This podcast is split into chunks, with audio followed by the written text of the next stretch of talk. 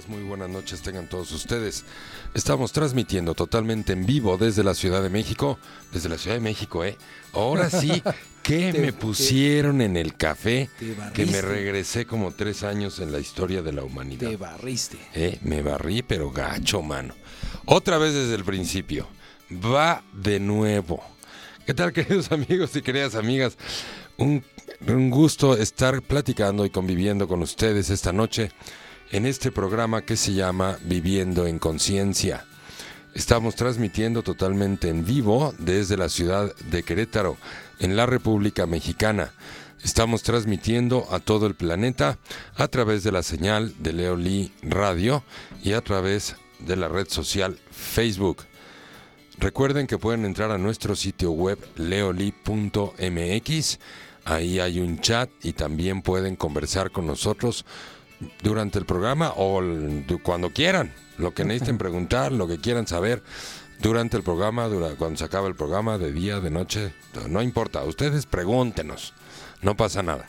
Lo que necesiten, para eso estamos. Recuerden que en Leoli trabajamos para dejar este mundo mejor de como lo encontramos.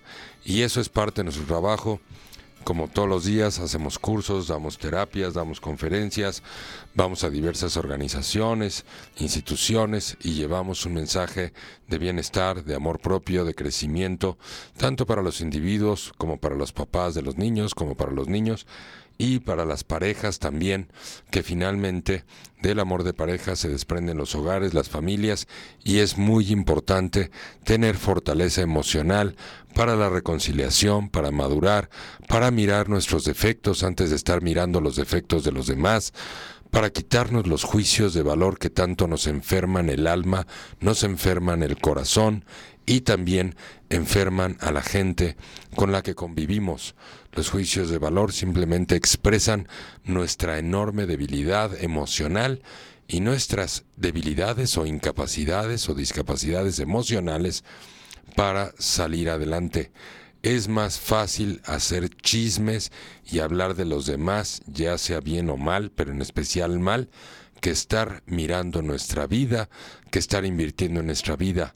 Es más fácil culpar a los demás de nuestra existencia, culpar a los demás de nuestros dolores, culpar a los demás del desamor, de la desolación, de la incertidumbre en la que vivimos, culpar al sistema, culpar a los políticos, culpar al gobierno, en vez de hacernos cargo de nuestra propia vida. El ser humano es el único ser sobre la faz de la Tierra que es capaz de transformar el entorno y de transformarse también a sí mismo para efecto de mejorar su calidad de vida. Esa transformación, tanto de sí mismo como del entorno, sucede cuando estamos aprendiendo de nuestra vida, de nuestros sentimientos, de nuestras virtudes, de nuestras capacidades, de nuestras habilidades, y cuando somos también responsables de echar a andar todas esas virtudes y todas esas habilidades y las ponemos hacia adelante en vez de dejarlas dormidas por el miedo al fracaso, por el miedo a perder lo que tenemos. Uno de los grandes frenos en la vida del ser humano para efecto de que renuncie a despertar el enorme potencial intelectual, emocional, físico y mental. Es cuando tenemos demasiados apegos, cuando tenemos demasiadas creencias a lo que nosotros consideramos que es lo correcto, cuando tenemos apegos a una manera rígida de ver la vida cuando tenemos apegos a creencias sobre el amor, sobre la pareja, sobre la educación de los hijos, sobre el trabajo y sobre el dinero. La pregunta es entonces, ¿cómo puedo darme cuenta si estoy teniendo apegos a alguna creencia equivocada, alguna necedad, algún pensamiento equivocado, a una actitud que no es la adecuada, para efecto de mi propia vida me refiero, pues te das cuenta porque es un área de tu vida que en vez de fluir está atorada, que en vez de avanzar se frena, que las metas que tienes en tus tres áreas básicas, en el trabajo, en el dinero y en el amor, en algún momento se están deteniendo, están frenando. Quiere decir que tienes prejuicios. Quiere decir que a lo mejor tienes áreas incluso de inmadurez en tu personalidad que tiendes a reaccionar en vez de accionar, que tiendes a tomar decisiones a priori desde la molestia, desde el enojo, desde la frustración, desde la insatisfacción, que tiendes a no tener el control de tu vida en ciertos momentos y que otras personas son las que están son las que están controlando tu vida, tu estado de ánimo. A lo mejor también puede ser que alguna sustancia tenga el control de tu vida. Las azúcares, las, harinas refinadas, el alcohol, ¿no? ¿Cuántas personas no harían lo que están dispuestas a hacer cuando están tomados, por ejemplo?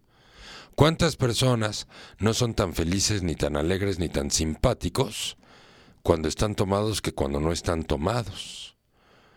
¿Cuántas personas son más valientes cuando traen alcohol encima y cuando no traen alcohol encima no son tan valientes? Todas esas cosas que estoy mencionando y muchas cosas más significa que no tienes del todo el control de tu vida. Significa que es importante que te revises, que cambies tus creencias, que madures. La madurez se llama humildad, la madurez se llama invertir en ti, la madurez se llama hacerte cargo de tu vida, madurar, responsabilizarte y comprometerte con tus metas. Eso se llama madurez. En la vida inmadura de muchos adultos nos llenamos de justificaciones y de pretextos acerca de por qué no hacemos las cosas y culpamos sobre todo a otras personas de por qué no hacemos las cosas, o culpamos a otras personas de que nos regañan o nos dicen o nos llaman la atención, en cualquiera de los escenarios de la vida del ser humano. ¿Por qué habrá adultos que necesitan estar emberrinchados? ¿Por qué habrá adultos que necesitan ser regañados y ser corregidos por otras personas? ¿Porque no quieren corregirse a sí mismos? ¿Será esa la respuesta? Muy bien, queridos amigos, pues esto es el programa Viviendo en Conciencia y estamos iniciando en este momento y nos acompaña la productora Nancy Villicaña y el Cacho Martínez. Hola, hola. Hola, ¿qué tal? Buenas noches. ¿Qué tal? ¿Cómo está, señorita productora? Buenas noches. Muy bien, gracias. Y muy, bien. pues gracias. Venga, Cacho. Bienvenidos. Échale. Mira, este, eh, primeramente, pues muchas gracias a toda la gente que ya está en contacto con nosotros, que se está conectando a la señal eh, vía Facebook. Tenemos ya muchos contactos, muchas conexiones esta noche. Muchas gracias. Saludos a Gladys, que ya nos está saludando desde Estado de México. Muchas, muchas gracias. Muchas gracias a todos y a todos. Ay Dios, ya se me subió el volumen, carambas. Ya, el monitor está. Tenemos aquí por el Facebook ya algunos saludos. Eva Ramírez Hernández nos dice saludos. Chacita Parra, saludos desde Acapulco. Ay, qué rico. En el mar la vida es más sabrosa. Andrea Villamar, saludos desde Naucalpan. Saludos desde Naucalpan. Excelente programa, Dios los bendiga. Muchas gracias. Ataleira Telles, Sierra, Ayaz Martínez. Nos dice saludos Leo Sabroso, Cacho Sabroso y Saludotes a la Jazz Sabrosa. Muy bien, muchas gracias Jazz. Muy bien, pues el tema de hoy este, a ver. Muy bien. Bueno, ahorita seguimos leyendo los recados. Me, me reí un poquito de lo que está llegando, pero muchas gracias por escribirnos, muchas gracias por estar en contacto y muchas gracias por crecer junto con nosotros cada vez que un ser humano se ayuda a sí mismo naturalmente va a impactar su propia vida y va a empezar a impactar la vida de otras personas. Bueno, pues el programa de hoy tiene que ver con el enojo. Ya estoy medio enojado. ¿No? ¿Ya estás bien enojado, Cacho, ahora sí? Sí, sí, con la señorita productora. Porque... ¿Por qué? ¿Qué hizo la productora? A pues nada más me hace enojar así. Yo te hago enojar, Cacho, dime por qué. Sí, ella es la culpable de mis enojos. no, Cacho, ¿Por qué? A ver, platícame, Cacho. Pues nada más, así de que se porta mal y no, no uh, pasa aquí los recados ni nada. ¿Se queda con los recados? ¿Cómo es eso? Bueno, el punto es que el tema de hoy es, dice que cómo vamos a canalizar el enojo, ¿hacia dónde? Hacia el más débil. ¿no? No, no, no. Eso es como el bullying. Como el bullying, no. O sea, cuando estoy enojado lo canalizo hacia el más débil y le pongo una macaniza y me desquito con el más débil. Ese, es el programa de hoy. del enojo. Ah, A ver, ¿cómo se llama el programa? A ver, explíquenme porque no me están diciendo Utiliza nada. el enojo a tu favor. Utiliza el enojo a tu favor. Muy bien. Bueno, pues esto de utilizar el enojo a nuestro favor, pues, pues suena así como arte marcial, ¿no? En las artes marciales, los orientales te enseñan a utilizar la fuerza del otro en su contra su para contra. poderle ganar, ¿no? El punto sería, a ver, voy a utilizar el enojo a mi favor. O sea, con el enojo me envalentono y entonces ya soy capaz de romperle la Mauser al cacho. Eso es usar el enojo a mi favor. ¿No? Este, ¿Contesté bien o no? Pues eh, como que no- sí, pero no. Sí, pero no, como que no lo hice bien. Sí, bueno, a ver, ¿cómo sería entonces utilizar el enojo a mi favor? Estoy muy enojado porque una persona no me cumple las expectativas. Y entonces utilizo el enojo para mandarlo a la fregada y deshacerme de esa persona. Y como estoy enojado, entonces no me duele deshacerme de esa persona. Exacto. Entonces así utilizo el enojo a mi favor. O lo utilizas aprendiendo de esa situación. ¿No? De No, no, pero, pero a ver, pero para aprender de la situación ya necesito estar en calma. Si estoy Bueno, enojado, no estoy en Pero posición si de te aprendizaje. es como porque algo te movió o porque algo te dolió y algo tienes que trabajar. Ok, entonces, más bien, eh, me doy cuenta que me frustran y que me enojan algunas cosas y que esas cosas que me enojan, tengo que mantenerme sereno para saber y darme cuenta que es mi ego hermosísimo, desgraciado ego, que hace expectativas, que es dependiente, que me hace un ser inmaduro emocionalmente, que me da muy baja tolerancia a la frustración. Y como tengo el ego alto, entonces soy una persona reactiva y tiendo a enojarme cuando las cosas no suceden como yo, Yo quiero quisiera. que sucedan. Oye, ¿y es lo mismo enojo que, reac- que reaccionar ante una situación? Pues depende de dónde venga la reacción. Si recibo un impacto de algo y me enojo en la calle porque alguien se me cierra y reacciono y le aviento el coche, o me bajo del coche y lo golpeo, o me dicen algo donde reacciono con llanto y con tristeza y aventando culpas, o reacciono aislándome, o reacciono manteniendo el silencio, o reacciono no estoy teniendo an- ante siempre la reacción es una falta de autocontrol. Y las personas cuando tenemos un buen amor propio y una buena autoestima, nuestro nivel de autocontrol es bueno. No estoy hablando del nivel de autorrepresión.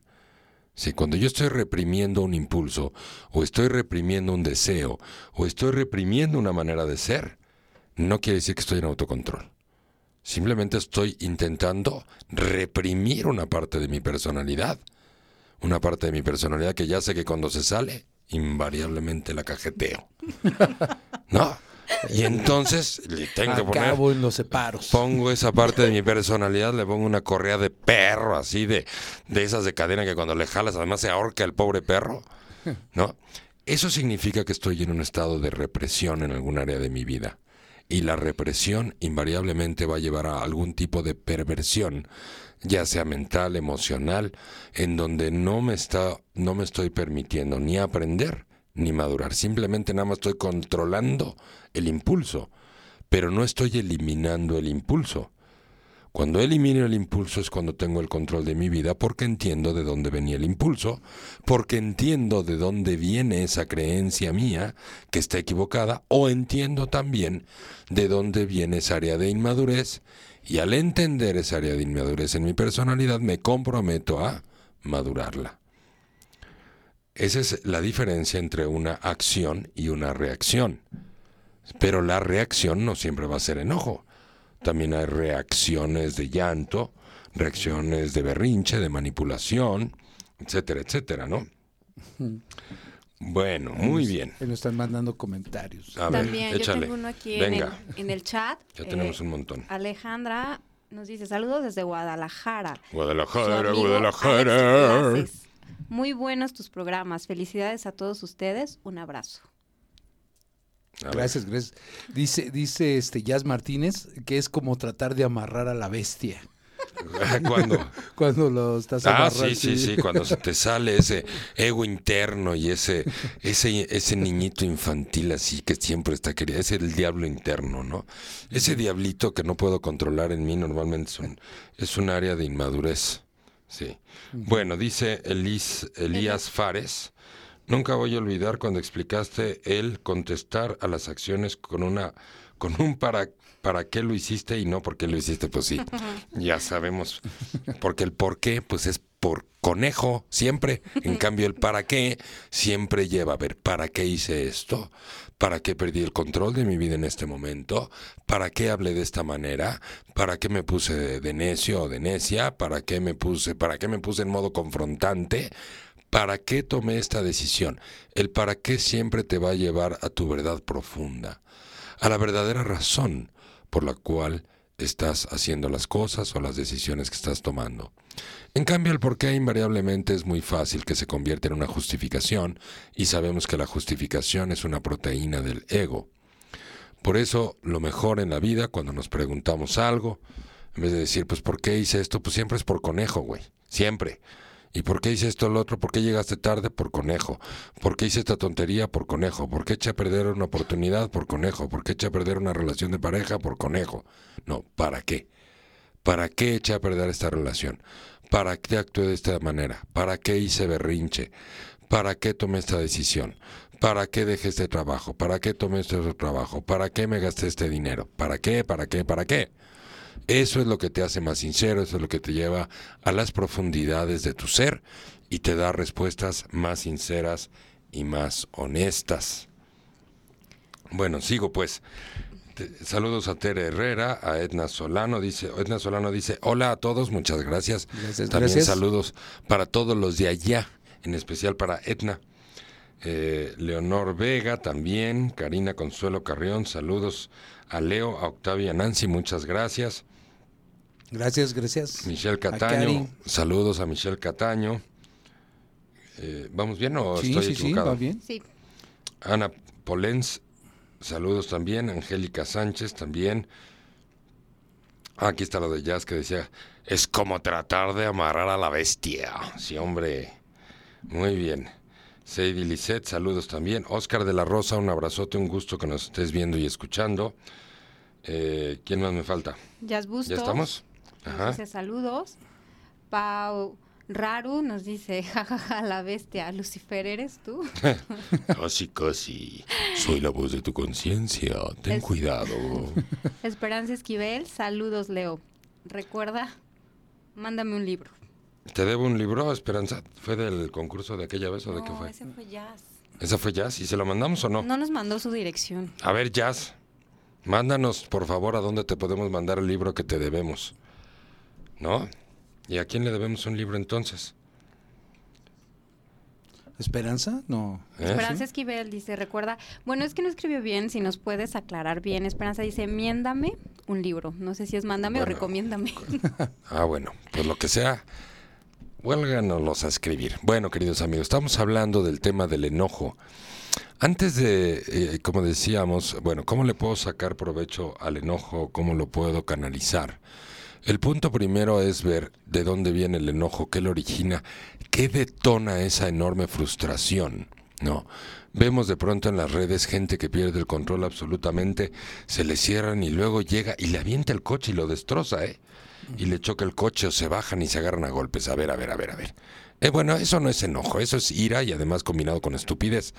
Pero bueno, ¿en qué momento las personas, producto de la frustración, es decir, de que las otras personas no hacen lo que yo quiero, en ese momento me enojo, me vuelvo reactivo y entonces empiezo a accionar a través del enojo. Porque una cosa es el enojo y otra cosa es la frustración. No, todos tenemos derecho a frustrarnos. Cuando tenemos una sociedad de trabajo, cuando estamos compartiendo la vida con otras personas, pues invariablemente va a ser frustraciones porque las personas no están aquí para cumplir nuestras expectativas. Claro. Y las personas tienen su carácter, su identidad y sus prioridades y su manera de ser. Entonces invariablemente nos vamos a enfrentar a la frustración.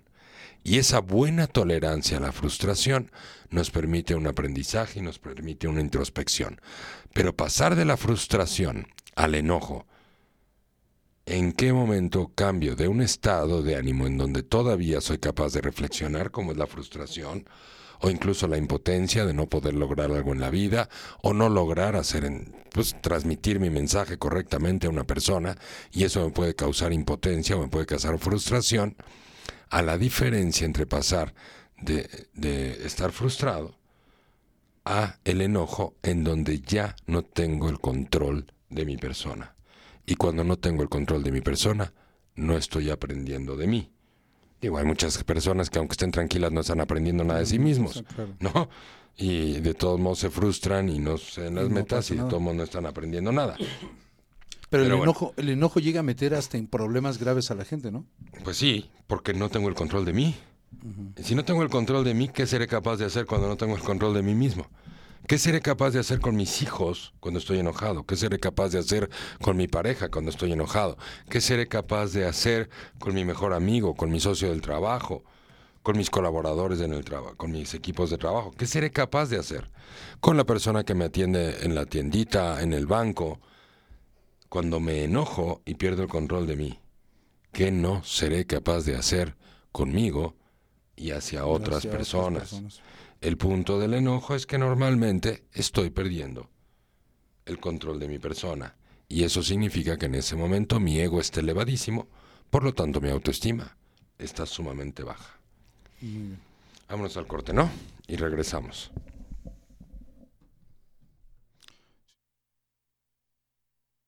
Conmigo y hacia otras personas. El punto del enojo es que normalmente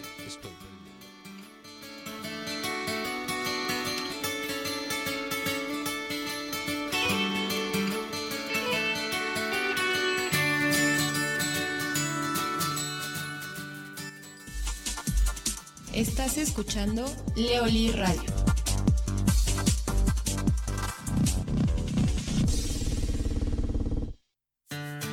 ¿Conoces el Club Hípico Cimatario? El mejor lugar ecuestre para ti. Ven y conoce todos los servicios que el Club Hípico Cimatario tiene para ti. Asesoría ecuestre, pensión de caballos, cabalgatas ecoturísticas, transporte especializado, servicio veterinario, clases de equitación, cursos de verano Visita nuestra página www.clubhipicocimatario.com o visítanos en la calle del Mezquite 50, El Durazno, municipio de El Marqués, en Querétaro. Atención en los teléfonos 422-22-6408 y 425-25-8477. Club Hípico Cimatario, el mejor lugar ecuestre para ti.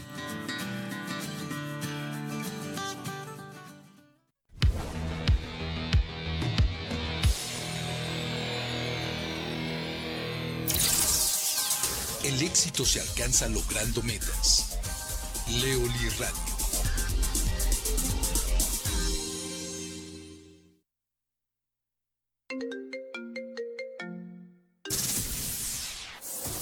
Hola, soy Mini Mayes, desde la Ciudad de México. Un gran saludo a todos. Les recomiendo escuchar a Leoli, porque, como él dice, trabajemos todos los días para dejar este mundo mejor que como lo encontramos.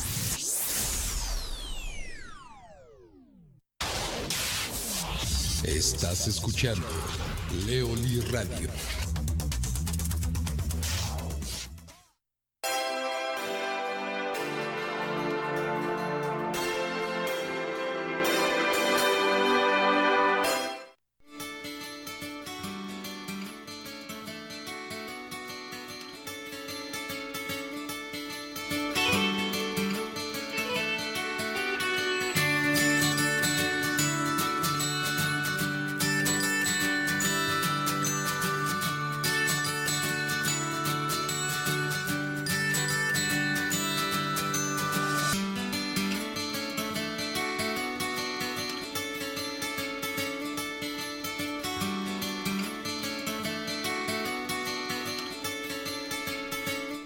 Muy bien, queridos amigos y queridas amigas, un placer estar compartiendo con ustedes el tema de hoy, que es cómo canalizar el enojo.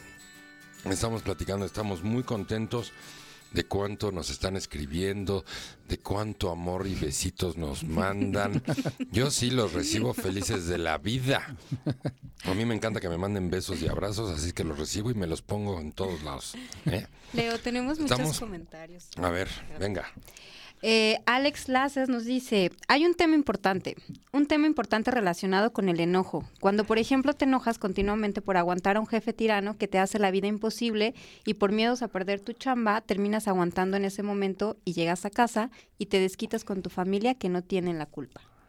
Bueno, ese es, eh, en ese ejemplo de lo que estamos hablando, en psicología ese es un mecanismo de defensa en donde estoy siendo agredido o lastimado por una persona y tengo miedo de regresarle la agresión a esa persona por las consecuencias. En este caso del ejemplo, pues es un jefe, jefe. en el trabajo, en donde si le regreso la agresión, entonces voy a tener consecuencias negativas. Y entonces lo que hago como mecanismo de defensa es que voy y me desquito en donde no voy a tener consecuencias. Eso, por supuesto, ese tipo de mecanismos de defensa, pues habla de una deficiencia del amor propio, porque me estoy convirtiendo en víctima de una persona y no estoy tomando el control de mi vida ni el control de mis metas. Y supongo, como tristemente mucha gente supone, que como no tienen suficiente confianza en sí mismo, creen que no hay otra salida. ¿no? Entonces, por dinero, por un salario, por un sueldo, tengo que aguantar humillaciones o tengo que aguantar agresiones o tengo que aguantar descalificaciones, lo que sea que haya que aguantar. Sí. El punto es que no se nos cierre el mundo. No es verdad que tenemos que vivir resignados.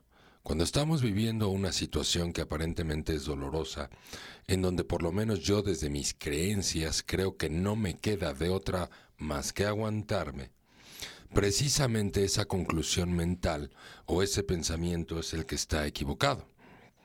Y está equivocado porque no alcanzo a ver con mi mente ninguna otra salida más que la resignación. ¿no? Entonces estoy en una situación agresiva o incluso gente que es perseguida en los trabajos eh, con persecuciones sexuales o ese tipo de cosas y que siente que se tiene que aguantar por dinero. En mi pueblo se llama de otra manera. Y luego les voy a platicar. Por dinero no tienes que aguantar nada. Siempre puedes hacer algo con tu vida. El tema es que en qué momento aprendiste que era tu única opción de vida. Que tener un empleo en donde te humillan o te ofenden era tu única opción de vida. Esa es una pregunta que te tienes que hacer. ¿De quién aprendiste eso? Porque no es cierto. Opciones las hay. Es como dicen, bueno, es que no hay muchos empleos. Bueno, es que los empleos, cada día necesitamos gente más calificada también, los que empleamos gente, ¿verdad? Los que necesitamos un equipo de colaboradores, necesitamos gente cada día más capaz, más a la vanguardia, más comprometida, más responsable, con mayor capacidad de respuesta a las circunstancias, porque las empresas tienen, tienen que ser cada día más competitivas y estar más a la vanguardia. Entonces me tengo que preguntar dos cosas en este ejemplo que nos ponen. ¿Qué estoy haciendo yo en ese lugar si es que no es mi lugar? ¿O qué estaré, en qué estaré equivocado para también estar siendo partícipe o provocando ese tipo de situaciones? A lo mejor no estoy provocando nada, a lo mejor es un jefe que agarra parejo con todo el mundo. Y es un cuate perfeccionista, exigente, codependiente, súper controlador, porque como todo codependiente, quiere todo para ayer y no tiene paciencia y no tiene tolerancia y necesita controlarlo absolutamente todo. Y cuando no lo puede controlar, se frustra y entonces se enoja, pierde el control de sí mismo y se descarga. Si fuera el caso, pues sí, efectivamente, ¿qué te tienes que preguntar? Uno, ¿para qué lo aguanto? No por qué, porque ya sabemos cuál es la respuesta del por qué. El por qué siempre tiene la misma respuesta. ¿Por qué aguanto ese trabajo? Por conejo, pero con P. ¿no? ¿Por qué este, no encuentro otro trabajo? Pues por conejo. ¿Y por qué tengo que aguantar esto? Pues por conejo. El por qué Es ¿Para qué? ¿Para qué estoy en esta situación? ¿Para qué la estoy tolerando? Sí. ¿Para qué? ¿Para qué? ¿Para qué? Eso te lleva a lo más profundo de tu ser. Todos de alguna u otra manera fuimos entrenados para... Entrenados más bien educados, diría yo. en algún sentido para achicarnos o para hacernos menos, algunas personas más que otras y otras menos, pero invariablemente el peor pecado que puede tener un ser humano con su propia vida es la resignación, el aguantar las circunstancias en vez de estar buscando soluciones a los problemas. Esto ya lo he comentado y lo voy a volver a comentar en este momento. Cuando tú solucionas problemas, aunque en el momento no se te ocurra la mejor idea, pero estás piense y piense, ¿cómo voy a resolver esto? ¿Cómo voy a resolver esto? ¿Cómo voy a resolver esto? Y tarde que temprano llegas a la respuesta.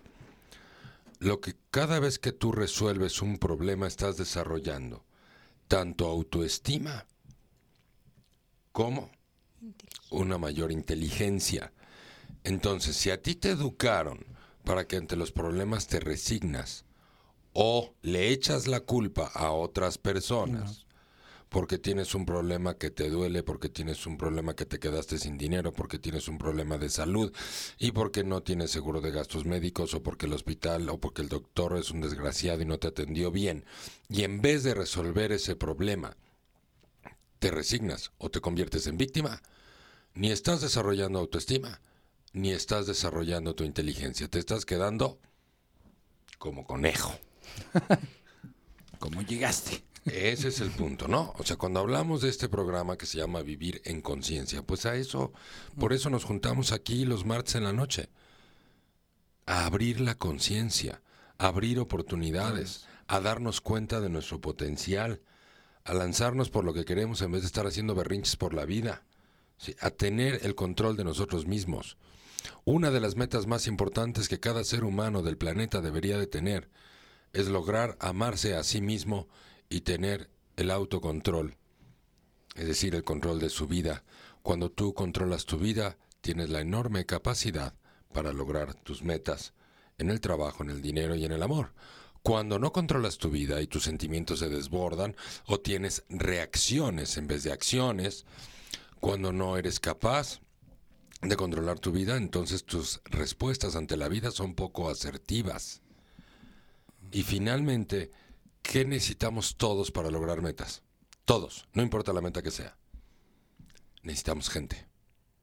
Todos. Si quieres ir a comprar una casa, necesitas a alguien que te la venda y esa es una persona. Si necesitas pedir un crédito en el banco para comprar esa casa, necesitas hablar con una persona que está dentro del banco o con muchas personas que están dentro del banco. Si quieres ir de viaje, necesitas comprar un boleto de avión, aunque lo compres por internet, en algún punto vas a hacer contacto con una persona. Entonces, la asertividad en el manejo de las relaciones públicas para efecto de lograr nuestras metas, porque necesitamos de otras personas, a veces necesitamos algún favor, a veces necesitamos algún préstamo, a veces necesitamos ayuda con algún trámite, a veces necesitamos un contacto también para agilizar ciertas cosas. Todo eso depende de cómo te manejes con la gente y tu capacidad para cuidar gente de manera honesta y sincera y no tu capacidad para manipular y utilizar la gente como te conviene, a la hora en que te conviene, y una vez que los usaste y ya te sirvieron, después los avientas y los botas. Que eso es lo más común por la cual también la gente pues le cuesta trabajo lograr metas porque se le cierra el mundo, porque en vez de cuidar nuestras relaciones, en vez de cuidar de la gente, Sí, para que siempre haya un proceso en mi vida de ganar, ganar, siempre haya un proceso de prosperidad, para que siempre haya una recomendación. Sí, yo te ayudo, tú me ayudas. Esto no es un tema de conveniencia, esto es un tema social en donde todos deberíamos, entre más personas haya logrando metas, va a haber menos violencia, va a haber menos agresividad, va a haber menos asaltos. Pero el mundo es tan egoísta que nos centramos nada más en nosotros mismos, en lo que yo tengo, en lo que quiero tener en mi trabajo, y entonces pongo las rejas de mi casa altísimas para que los pobres jodidos que no logran metas no se metan a mi casa a robarme. Así no es es que si todos crecemos y todos nos ayudamos en cualquiera de los niveles, entonces tenemos menos gente resentida, gente más lograda, gente con más autorrealización, en vez de gente frustrada, resentida y enojada, dispuesta a lo que sea, hasta dañar a otra persona o incluso matarla, Oh, para poder tener una oportunidad en la vida o tener simplemente un teléfono celular. No, claro. porque hemos sido egoístas, porque no somos incluyentes, porque so- mi única preocupación soy yo mismo, en vez de ocuparme de mí y de rebote, con mis talentos, con mis virtudes, irme ocupando de otras personas. No te tienes que ocupar del mundo entero, con que te ocupes de tu gente directa, con que te ocupes de preguntarle a la gente cómo estás, de aportarle en vez de llegar a la oficina de buenos días, llegar a tu escritorio. Buenas tardes, buenas noches. Ahí se ven. Ahí la bimbo. Nos vemos mañana. No. O sea, cero contacto, no me importas. Y cuando me importa y me interesa es por el chisme o por la manipulación porque quiero algo de ti. O sea, cuando manejamos nuestros afectos eh, manipuladoramente y con mentiras, pues no esperes que después se te abran las puertas. Si todo lo que puedes ganar en el momento, en vez de hacer relaciones de larga duración, todo lo que es de, cor- de corta duración, tarde que temprano truena. Es como hacer un negocio donde le sacas dinero y luego, como le sacaste dinero, lo quebraste. En vez de hacer un negocio que te dure toda la vida. Sí. El enojo es lo mismo. El enojo es una reacción en el momento.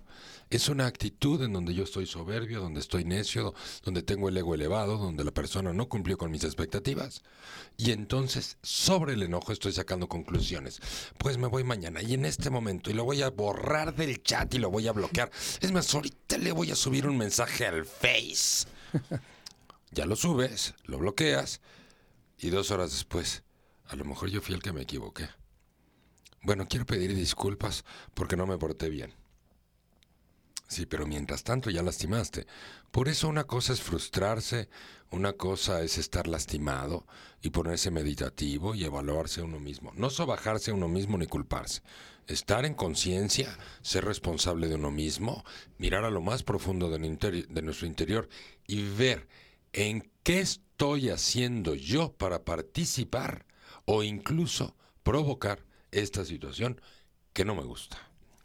Muy bien. Mira, Sigamos entonces, con los saludos porque son un es. montón. Sí, tenemos ya muchos. Pau Raro nos dice saludos. ¿Son la onda tus programas, Leo? Son la onda, mi- es pregunta. No, son la onda tus programas, Ah, Leo. pues Esa léale bien, productora, pues Ya sé, que- me trabé, perdón, Pues, ¿qué huele, perdón, qué huele, qué perdón. huele, qué huele? Aida López Castillo nos dice saludos, Leo, Octavio y Nancy. Saludos. Gracias, gracias. Esperanza nos aclara, es recomiéndame un libro, por favor. Ah, te puedo recomendar El Principito, te puedo recomendar La Iliada y la Odisea, este, Harry Potter 1, 2, 3, 4. Harry Potter 1, 2, 3, 4, 5, 6 hasta el 10, este, Las 40 sombras o cuántas son las de Grey? 40 Las sombras de Grey. ¿Son 50, 40 o 20 o 25? 40, ¿no? No sé. Yo le voy a recomendar uno. Enfréntate uno, el individuo. Ándale. Lo puedes adquirir en la tienda web. Esperanza. Muy bien. Jazz Martínez nos dice, es que yo quería que Cacho viniera personalmente a entregármelo.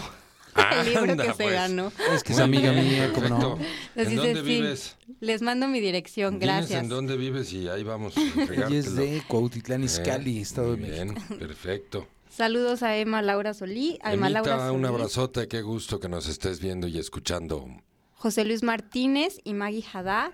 Ajá. Maggie nos dice, muy buen tema, querido Leo. Ay, querida Maggie, muchas gracias. Jazz Martínez nos dice, a ver entonces, no debemos enojarnos. Ay, espérenme que se me borró. Ay, oye, cerebro. Sí, es que escribieron. Es que se, ajá, alguien Se escribió. Pero se entonces. ¿uno Entonces, no debe enojarse? Es la pregunta O que más hace bien Jazz saber Martínez. cómo manejar el enojo. Bueno, cuando yo me doy cuenta que ya me enojé, lo primero que tengo que hacer es no tomar decisiones en ese momento, no intervenir, no actuar, no decidir, retirarme un poco y serenarme. La manera de serenarme dentro del enojo es poniendo la mente lo más fría posible y decir, a ver, pues ¿qué me hizo enojar? No. ¿En qué parte de la vida esta persona no cumplió mis expectativas? ¿En qué parte de la vida esta persona le quiero tanto, le amo tanto? Sí, que sus actitudes o sus actitudes incluso destructivas me duelen. ¿Cuántas veces el dolor lo traducimos en enojo? En vez de decir me duele, decimos que estoy enojadísimo porque este hijo mío se la pasa fumando marihuana todo el día. A ver, no estás enojadísimo, estás tristísimo y te duele en el alma que tu hijo se esté autodestruyendo. Entonces también tenemos que saber canalizar los sentimientos correctos en vez de, porque pues, si tengo miedo y si me duele y si estoy súper triste, pero yo soy muy fuerte, entonces prefiero enojarme que decir estoy triste. No, todo eso, entonces, pero cuando el enojo es real, que todos tenemos derecho a enojarnos, el punto es tener conciencia de que es un momento en el que no necesariamente tengo el control de mi vida y es importante no hablar en ese momento, no decir cosas que no debo de decir O cuando estás pedo tampoco. Enojado o borracho es muy Sí. importante que no digas nada, porque si no, te puedes ir directo a Cacastla. Y está muy y lejos. luego vienen las consecuencias. No, no, no, no, no, no, no. Ni cuando estás borracho, ni cuando estás enojado, ni cuando estás súper triste. Sí. ¿No? De preferencia. ¿No?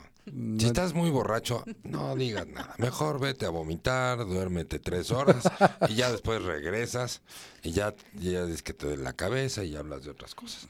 Es importante darte cuenta, no nada más con el enojo, cuando no tienes el control de tu vida, cuando no tienes el control de tu mente, por un estado de ánimo, por un impacto, por una mala noticia, porque estás en una comida, porque te echaste tus tragos. Porfa, reconoce, no tengo el control en este momento de mí del todo, así es que no voy a tomar decisiones, en este momento no voy a reaccionar, no voy a decidir nada, no la voy a hacer de jamón, no la voy a hacer de queso, ni de jamón de puerco, ni de queso de puerco, ni de huevo con chorizo, ni de huevo con salchicha, no la voy a hacer de nada. Mejor me aguanto tantito, un poquitito de autocontrol cuando estás en la pérdida de autocontrol, sería muy bueno.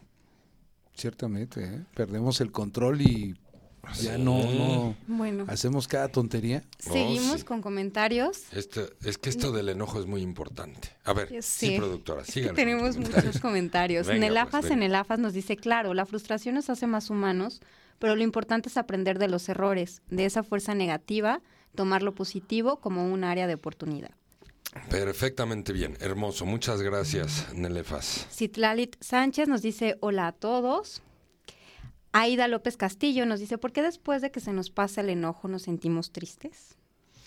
Bueno, pues precisamente por lo mismo, cuando estamos enojados, al perder el control, no estamos pensando de la manera adecuada, no tenemos el control en ese momento de nuestros sentimientos, pudimos haber dicho cosas o haber hecho cosas, o haber Herido hecho gente. simplemente cara de enojo, ¿no? Silencio, rechazo, eh, cara de pistola, así que con una mirada te, dos- te doy dos balazos, ¿no? Yo conozco a alguien, yo conozco a alguien. Y cuando se nos pasa el enojo, viene el arrepentimiento. Exacto. Y en ese arrepentimiento, pues hay tristeza.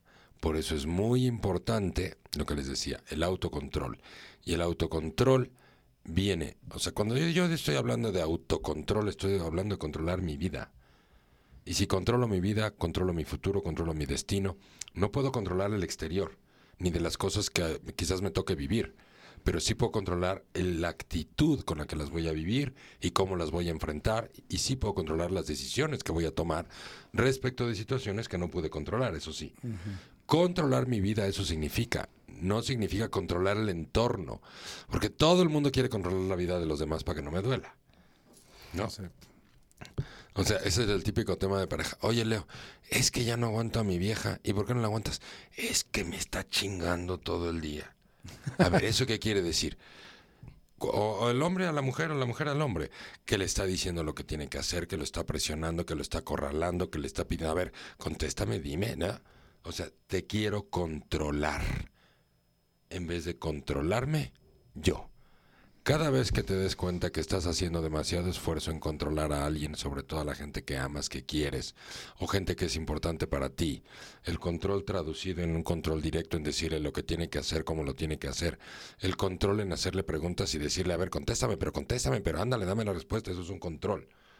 Cada vez que estés intentando controlar a otra persona, te estás dando cuenta que perdiste el control de ti, que tu ego está elevado, por lo tanto, en ese momento tu autoestima está baja y estás dependiendo de otra persona y obviamente estás provocando dolor en la otra persona porque perdiste el control de ti y tú quieres sentirte bien controlando a la otra persona en vez de sentirte bien tomando el control de tu propia persona. Salud. De tu Muy propia bien. responsabilidad, por supuesto. Bueno, mandamos Por eso yo con las pulgas me enojo. Mandamos no me saludos enojo cuando me pican en el ojo. Yo con las pulgas me enojo y disimulo cuando me pican en... No, mejor vamos a los saludos. Mandamos saludos a Ozono Center México, a Marisol Gómez, Alberto Sánchez, buen Sánchez Beto, un nos dice, sí, enséñanos por favor. Braulio Flores nos dice, a mí me enoja enojarme. Es como pitufo gruñón. ¿No? Eh, ¿Cómo se llamaba el pitufo ese que odiaba todo? ¿Así se llamaba? Sí, Sí. ¿Gargamel? Que decía odio. No, odiar. Gargamel era el, No. el- Ah. el- Había un pitufo gruñón Ah, que sí. decía odio, odiar. Saludos a Fernando Toscano. Ah, Marisol Gómez nos dice, buenas noches, Leo. Me encanta escucharte. Me has ayudado mucho con tus programas y videos. Muchas Por favor, enséñame a no enojarme.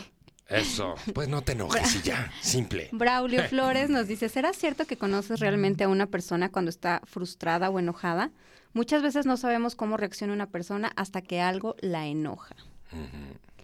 Nelafas en Nelafas nos dice, por ejemplo, si un niño se enoja por diversos motivos, es importante guiarlo en la expresión de sus emociones, pues hay veces que los niños se enojan y no saben expresar el por qué se enojan. Simplemente se enojan y ya no quieren realizar la actividad. Ay, hay más.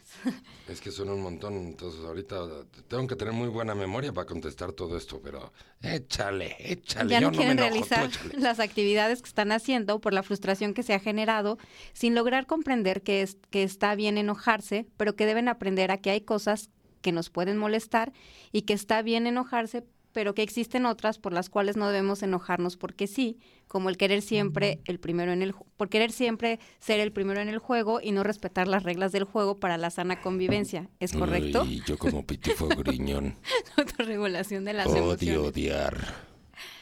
Saludos a Kiram Rangel y a Luz Gra García que, se- que nos están escuchando. Jazz Martínez nos dice, ¿por qué hay gente que se enoja más que otra? ¿Es autocontrol o cómo? También nos dice, pero entonces uno debe enojarse. Chacita Parra nos dice, hace poco leí, hay personas a las que nunca les caerás, les caerás bien porque tus espíritus despiertan sus peores demonios. Ándale. Ahí podríamos aplicarlo en esto del enojo, ¿no? Nos gusta que nos confronten, pienso. Esperanza Esquivel nos dice gracias. Meli Avi nos dice hola, muy buen tema. Eva Ramírez, saludos. Y ya. A ver, vamos dosificando los mensajes porque si no, se nos va todo el tiempo en los mensajes. Bueno, a ver, vamos a retomar algunos comentarios.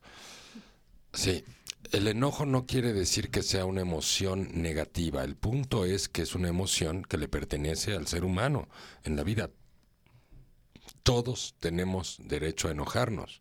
Sí. El punto es cuando estoy enojado, yo tengo que lograr preguntarme qué es puntualmente lo que me ha enojado de esta situación o de esta persona, en vez de simplemente me hizo enojar. A ver, ¿qué es lo que me enoja realmente? Sí. Porque si yo nada más reacciono en el momento con el enojo, seguramente voy a decir cosas que probablemente, como decía aquí una persona del público, quizás me voy a arrepentir. Y después de que me arrepienta me voy a poner triste. Sí, o me voy a sentir mal o me va a dar culpa. Sí.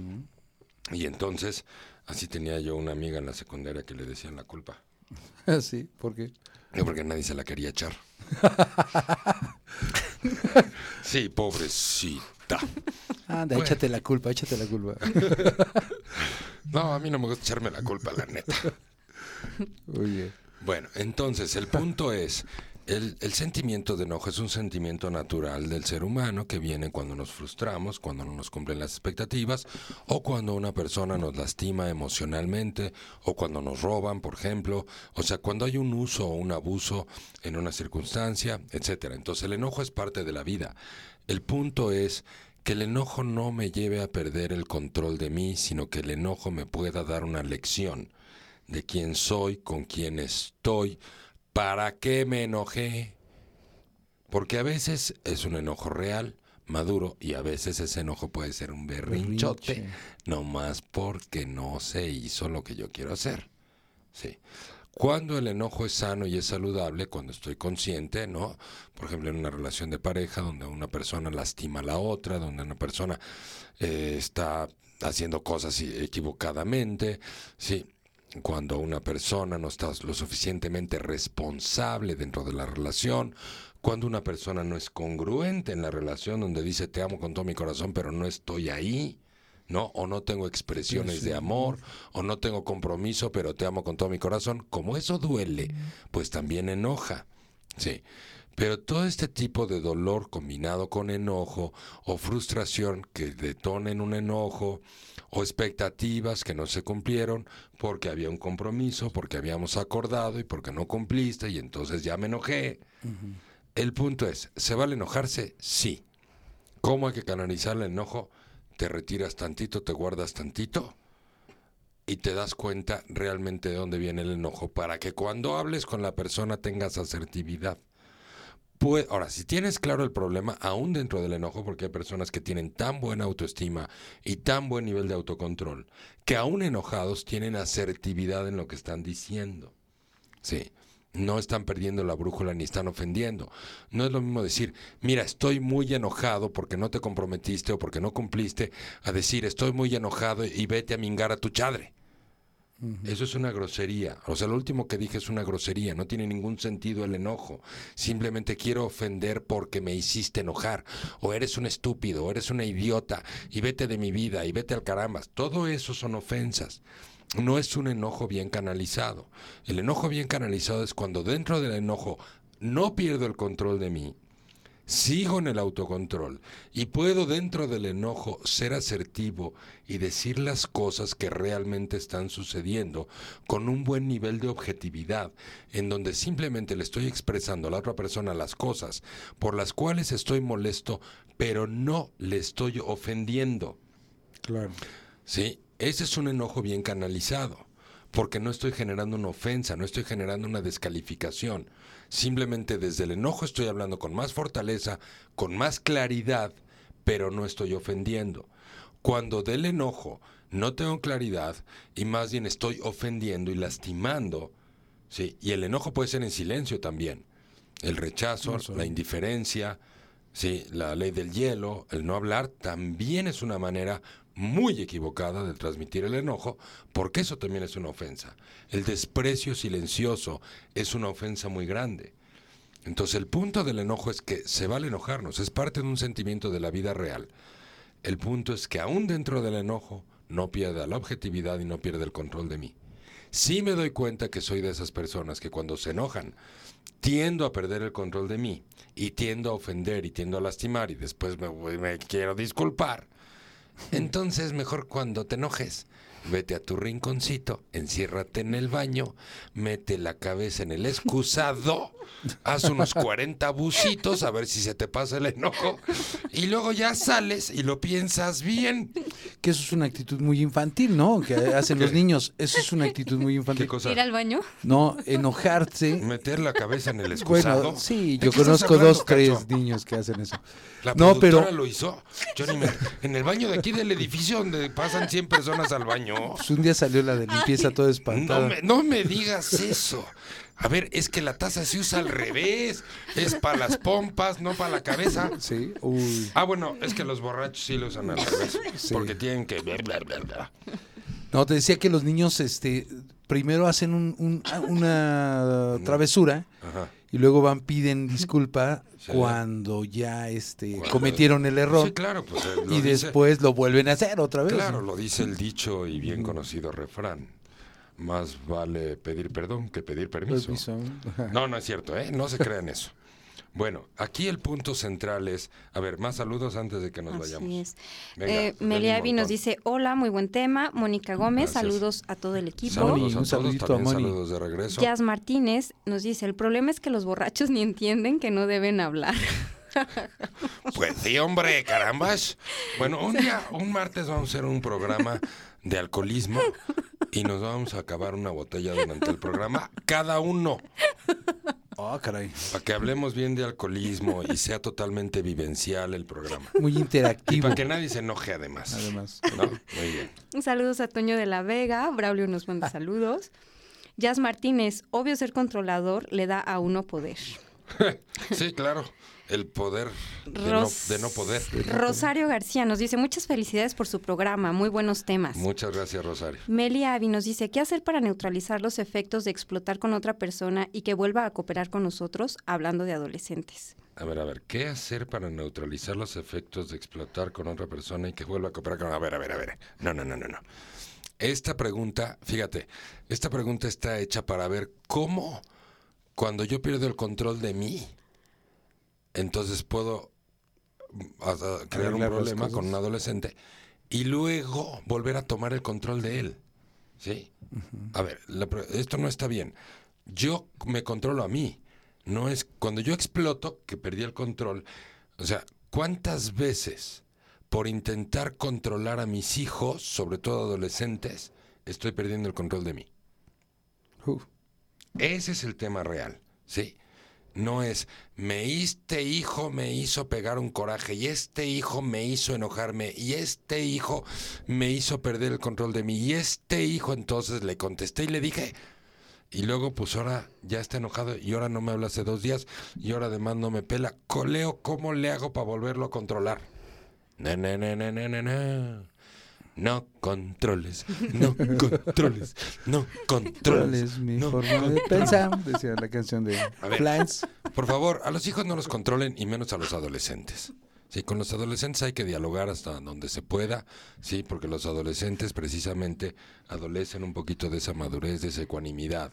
Y, y si yo, como papá o mamá, a cualquier edad de mis hijos, niños, jóvenes, adolescentes y adultos, a cualquier edad de mis hijos, yo pierdo el control de mí por intentar controlar a mis hijos, entonces yo aquí soy la persona que tiene que trabajar en mí mismo. No tengo que trabajar en mis hijos, ni cómo vuelvo a recuperar el control en la vida de mis hijos, o cómo puedo volver a, a lograr que mis hijos cooperen conmigo después de que les puse una macaniza o después de que perdí el control de mí. Punto.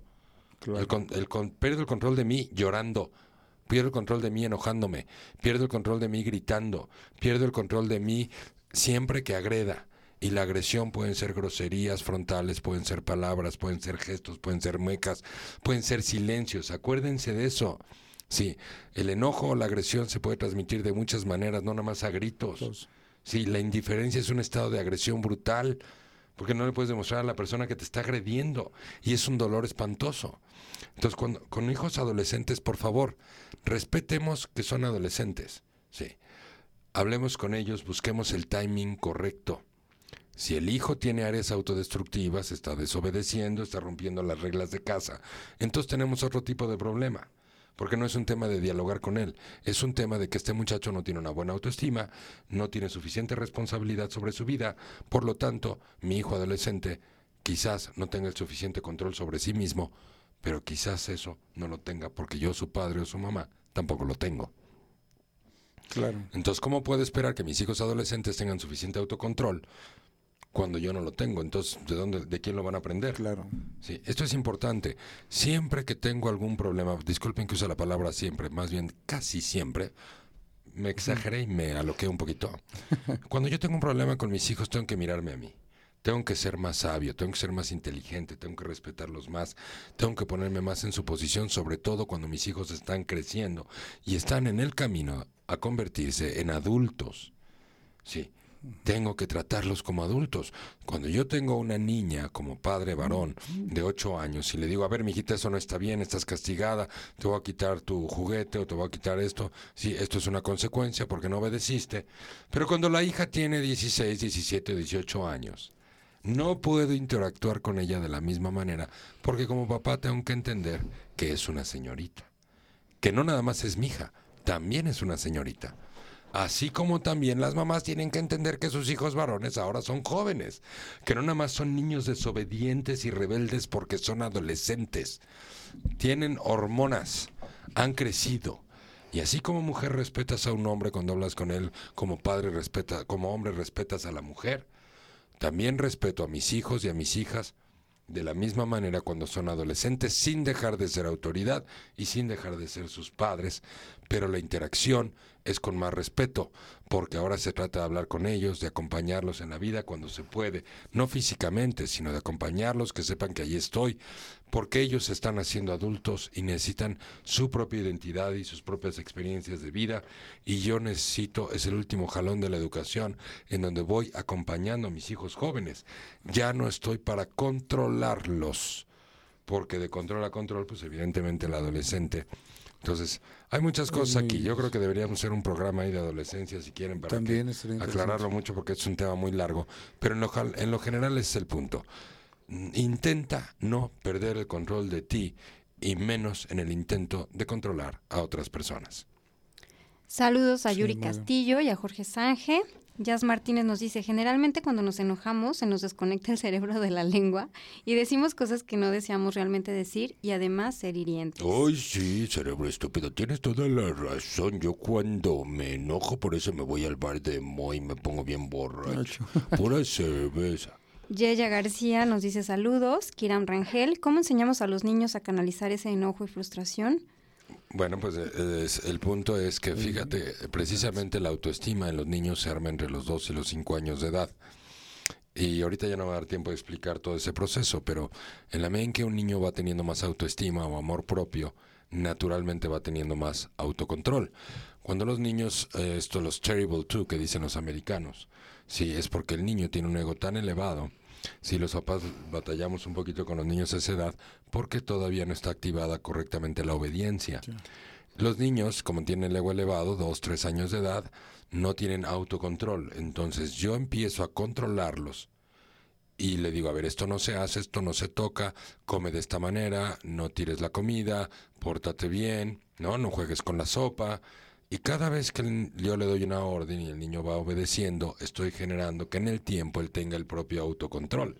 Sí, ya sabe el niño que cuando vaya a la casa del amigo no va a jugar con la, con la sopa. Con la sopa. Eso se llama autocontrol, pero lo aprendió en casa y lo aprendió a través de órdenes, a través de indicaciones, a través de explicaciones o cuando no entienden de esa manera, a través de límites y consecuencias. Ujú. Pero ese es el tema de cómo enseñamos a los niños el autocontrol. Sí, y, la etapa del autocontrol se- es entre los 2 y los 5 años de edad. Bueno, Meli Avi nos dice, excelente respuesta, gracias. Espero el tema de adolescencia. Jazz Martínez nos dice, no, pues me invitan a ese programa, jaja, yo sí voy. Al de alcoholismo. Venga, ya, ya estás para el próximo martes. Vente. Aquí te recibimos en la cabina y aquí hasta te ponemos un catre y todo por- para que el primero que caiga borracho y ya no se pueda parar. Le ponemos un catre y una basínica al lado para que gomite. Ah, con gomitas. Sí, sí, porque comió muchas gomitas, entonces va a gomitar. Ok, muy bien. Muy bien, queridos amigos y queridas amigas, ha sido un placer compartir con ustedes este espacio de conciencia, crecimiento, reflexión y análisis. Estamos muy agradecidos de que nos hayan escribido o escribido. Escribido. Señoras y señores, he dicho escribido. Eh, ¿Qué tal? Algo traía mi café desde antes de empezar al programa. No te enojes, ¿Cómo no te es enojes. posible No pierdas el que control. dije escribido? A ver, que alguien me explique. ¿Qué le Todavía- mi café? Todavía no se las toma y mira. Híjole, no puede ser. ¿eh? Pero bueno, No puede ser. así pasa cuando Bueno. sucede. Pues gracias por habernos escrito o escribido. Gracias por compartirnos sus cariños, sus abrazos, sus besos, sus reflexiones, sus situaciones. Enriquecen muchísimo el programa, nos da más de qué hablar. Es un placer compartir con todos ustedes, aunque ya en vez de haber dicho escrito, dije escribido. Y la productora no para de burlarse de mí. ¿Eh? No hay ¿Qué tal? Ahora no hay cómo callarla, mira. Ya dice, ya dice, ya dice Chacita Parra, escribido doctor, así con signos de interrogación, pero doctor, ¿cómo puedo haber dicho eso? Pues es que estoy borracho, ¿qué quieres, Chacita? Ya dice, y eso que ¿Eh? aún no llegamos al programa de borrachos. Híjole, imagínate ahora. No, no, no. Bueno, queridos amigos, un placer. Saludos a todos y a todas las personas que nos saludaron desde Acapulco, Guadalajara, la Ciudad de México, Gotitlán, Izcalli, toda la República Mexicana, los Estados Unidos, desde la ciudad de Baltimore, en Canadá también, en Centro y Sudamérica, en Europa. Y se sigue riendo la productora. Es que siguen ya- escribiendo. Ya, se hizo un charquito abajo de la silla de la. Híjole, ya estoy como el de leer. No, el, el diputado que dijo leer, pues yo ya dije escribido. Ay, Dios mío. Pero mira, Pero mira, no está cerrado. Toño de la ver. Vega dice, escribido es correcto decirlo. Participio regular de escribir, que solamente se usa en la locución familiar humorística, leído y escribido, que se aplica de manera irónica a las personas muy cultas que, que acostumbran Hombre, a exhibir hombre. sus ¿Eh? conocimientos. ¿Qué tal? Me ¿Ya salió lo oculto Creo que entonces. se lo acaba de ¿Eh? inventar. Me salió lo oculto. Uf. Toño, me salvaste. Ahí está, ahí está, Buenísimo. cerrado. Bueno, queridos amigos, un abrazo y un beso para todas. Sí, pásenla muy bien. Nos escuchamos el próximo martes a las 8 de la noche por Leoli Radio. Pásenla muy bien. Gracias.